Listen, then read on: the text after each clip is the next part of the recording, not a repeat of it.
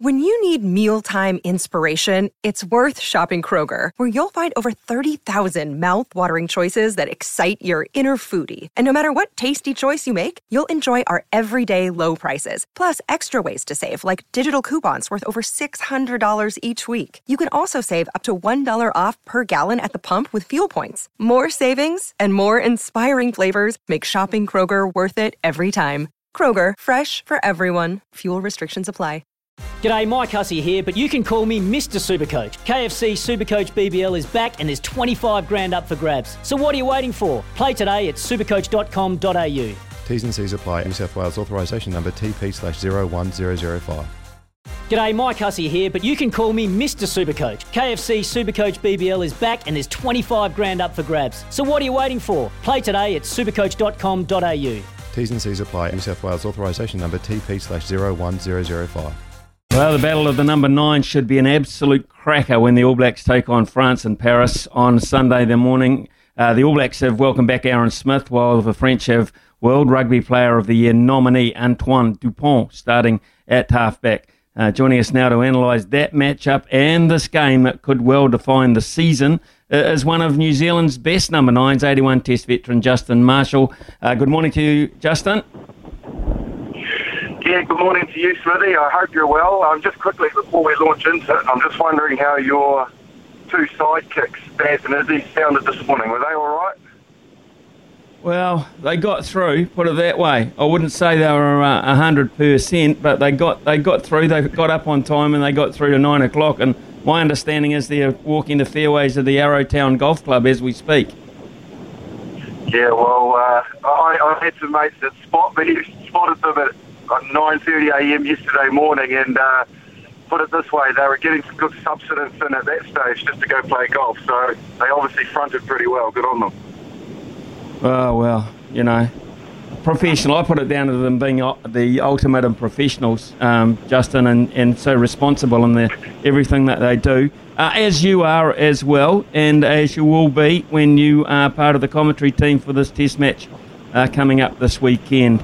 Uh, Aaron Smith coming in at number nine. On the evidence of what you've seen so far, is that the right call? I don't know whether or not they had any other choice, Smithy. I think once they committed to sending or calling for Aaron Smith to, to go on that tour, I don't think he was ever going to go all that way just for, you know, inverted commas, injury cover. I think he was always going to play this test match, um, and possibly they looked at him being available to be on the bench for the Irish one. But I certainly don't think it would make no sense, given that they have the ability to rest, rest him, refreshen him. He plays big minutes, more minutes than anybody. He's played a lot of rugby recently. It made no sense for them to take him all the way over there if he wasn't going to be playing this game. So I think it's more they had to do it than anything else. So Brad Weber, who uh, he went for, uh, ironically, uh, is back in the 23. Uh, where does that where does that sort of sit our next uh, halfback in line? With uh, bearing in mind that Perenara is not not round at all this weekend, and Finlay Christie's drifted off the pace as well. It seems. It puts us in more depth trouble than I realised we were in. To be perfectly honest, Smithy, because I thought we had good resources. Um, I liked the way that Finlay Christie was developing. Um, TJ Perenara has always had an enigma of being a slightly different player than the Brad Weber, Finlay Christie, Aaron Smith model. Um, and obviously, uh, Fakatava being injured, probably he was one of the next cabs off the rank for the future. Um, Tahuriorangi, unfortunately, has drifted away, but it'll be really good to see because I think there's still more in this guy his development at the Crusaders. So, really, it is a concern, Smithy. I've always said and always felt, even when I was playing with the All Blacks, that, that, that the other halfback in the All Blacks should be in the top five or six halfbacks in the world. And having to get Aaron Smith over shows that we haven't got the depth that perceivably um, I thought that we had, and maybe that we thought as a country we had. So it is a slight concern.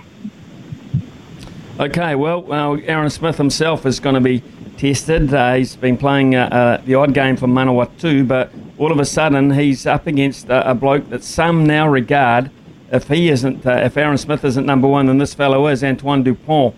How do you rate him, and, and what do you notice about his game? Well, he's been a revelation, hasn't he? And uh, to be perfectly honest, I didn't know a great deal um, about Dupont. I've seen his progression. Um, I watched a bit of him in the Six Nations. Uh, he's he's an incredibly well balanced player. He's got all of the tools. Um, defensively, he's very good. Uh, he's an outstanding um, runner of runner of the rugby ball. He's he's a threat with ball in hand, and and obviously then you've got to have that balance with a good kicking game, which he does have, and, and passing and clearance being quick to the breakdown. He's probably more creative um, than any other halfback in the world at the moment, and when I mean that, I mean it in terms of he'll either make breaks for himself or he'll create things for others. Whereas a lot of other halfbacks in the world at the moment are very good support play players who are always there for that final pass. Um, Aaron Smith's probably the closest to him because he's very high in try assists, Aaron Smith, where he's delivering that final pass, but more than often he's getting that final pass as well. So Dupont is slightly different in that respect. He will create things more for others, but um, at the moment, I've watched them in the, the French club competition, and the last two or three weeks before the international started, and he's captaining the side, and uh, he was simply out, unstoppable. He, he was playing like he is one of the best players in the world right now, just not the best scrum half. Okay, let's uh, look at uh, Richie Mo'unga then, shall we? Um, a lot of people saying that uh, it's about time Richie Mo'unga won on, won on a big stage for us, on a really important stage. How, how important this outing for him? I think it's massive, Smithy. Uh, I, I did sort of make a comment about this at the start of the season that I think it's time that, Richie stood up and, and grabbed that jersey by the scruff of the neck. He's no longer the, the, the, the next great thing in that jersey. He's 27, I think it is. He's either 27 or 28 years old. So he's not a 21, 22 year old now that is going to grow into the jersey. Like he's at a point in his career where he needs to command that pivotal role. And this is certainly a massive moment for him. He's been preferred recently to Beauden Barrett. I mean, he's not been preferred, so that's probably, if, I think about any player, when you have had command of that jersey like he did the previous year and Bowden was playing fullback and now that's been shifted, that'll knock your confidence a little bit. And to me, he's a massive confidence player. When he's feeling good, his chest is puffed out, he's attacking the line, he's absolutely outstanding. I thought when he came on the field, he was hardly noticeable against Ireland, and he was really insular. And that's not like him to not express himself on the rugby field.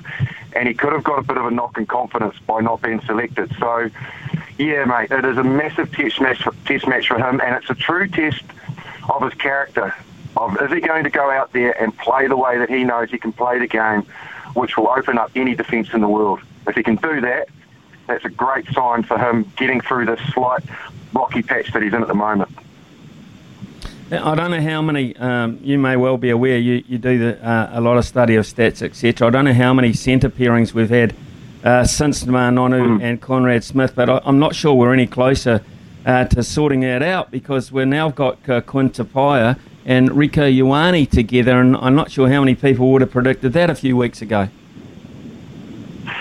Uh, it's a very good point. And yeah, we, we have messed around with those centre combinations now for a couple of years. Obviously, Jack Goodhue being out is the only player that's not really in the mix that's available. So it's like, right, well, since um, Laumape left, uh, we, we lost that style of 12.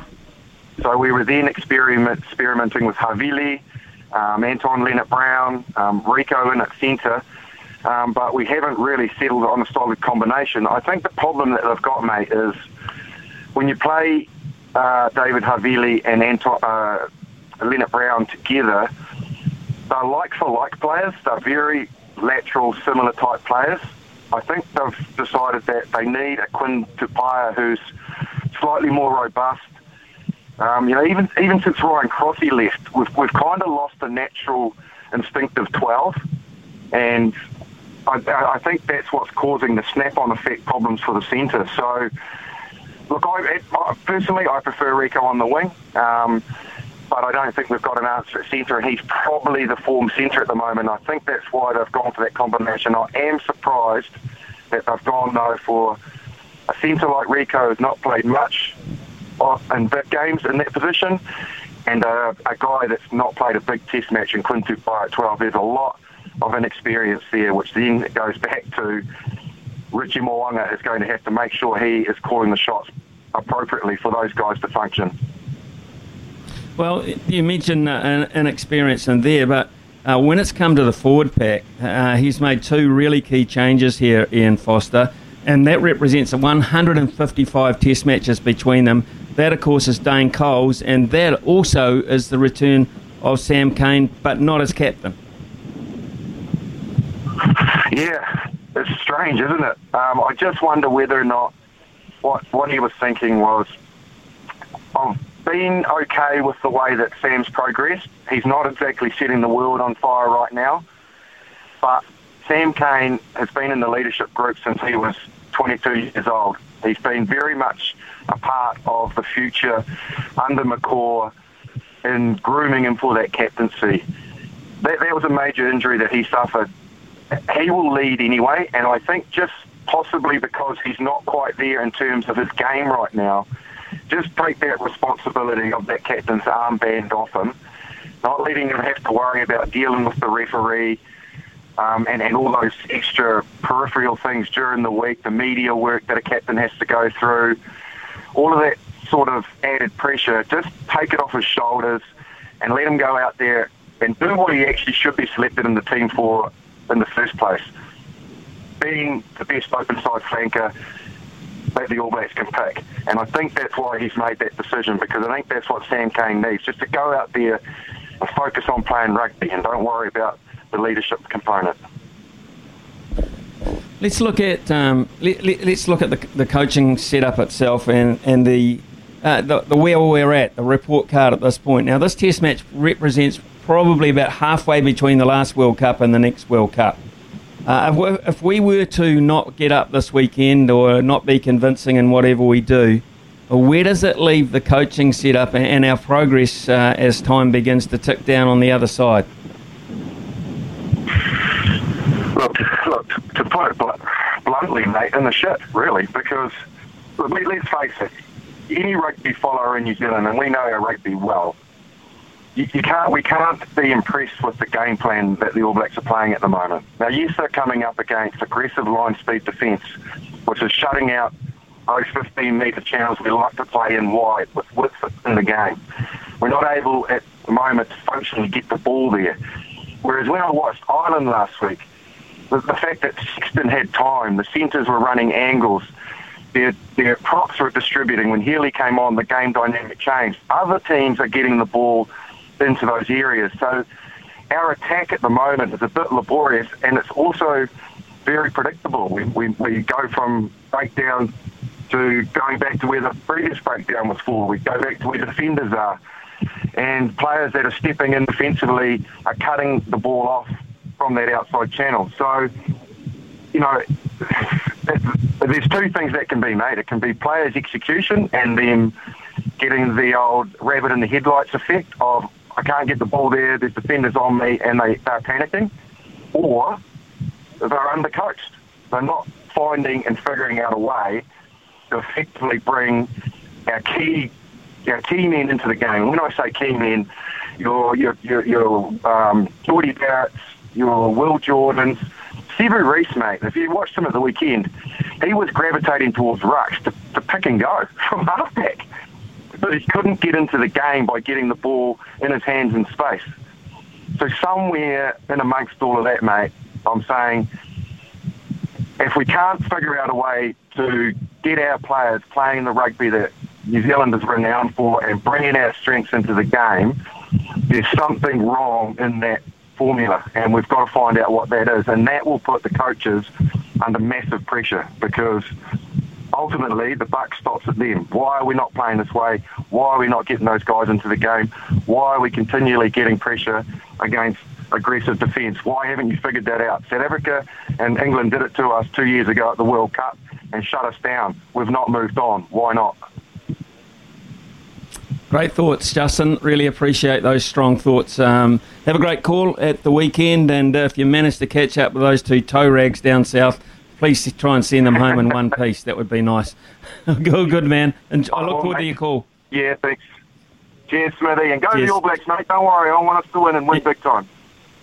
Yeah, me too. I, I really do. I think the whole nation does, but we're uh, we've got question marks about the whole deal, and maybe we can answer some. Justin Marshall, there, folks, uh, with his uh, really honest uh, and thoughts, and uh, quite worrying uh, in a couple of the couple of the areas that uh, he was talking about as well. Uh, well, what will we see? Uh, Sunday morning, nice time to watch it, just after brekkie.